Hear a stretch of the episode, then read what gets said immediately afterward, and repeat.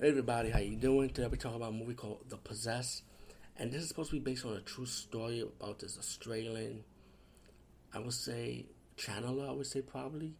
That he has an accident, which tells us that it's based on a true story, but he changed the name, and they made it, they made this movie kind of, outlandish, which is not how it really is, but they put added more special effects, just for movie purposes. But anyway, this was supposed to be...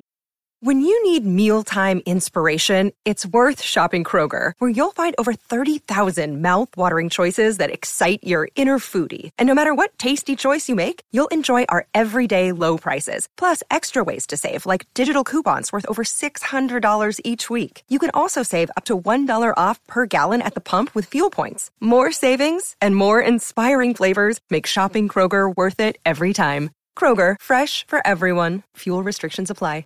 Based on a true story about a cleanser that cleansed demons out of people but pull them out, and if it gets possessed, he will send the demons back to hell when he's barefoot on the ground.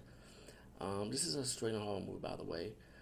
I actually enjoyed this one, believe it or not. I actually like the comedy. I like the chemistry between the uncle and the nephew, and the nephew has this girlfriend who also has a supernatural gift that his girlfriend can see demons, you know. And later on, it becomes like an Insidious type of thing when the girlfriend and her friends, and they start teaming up with the uncle and the nephew, which is her boyfriend and the nephew, to at the end of the movie to go face a bigger, powerful demon. But the special effects with the demonic stuff going on, with the special effects, how it looks, it's really good. I really enjoyed it. I enjoyed the twist at the end of this movie also, The Possessed, which you know, when you cleansed the demon, it came with a twist. I've seen a similar movie to it like this, which is kind of like the same concept about what if you do cleanse this demon, is it really worth it, or should you, or if it was the worst thing that you did, you know. But I enjoyed this one, man. I was surprised, you know. It's horror, it's comedy elements, you know, like the Insidious sense of humor with how Lynch and the two paranormal guys, how they have that comedy element. It's kind of like that in this movie also.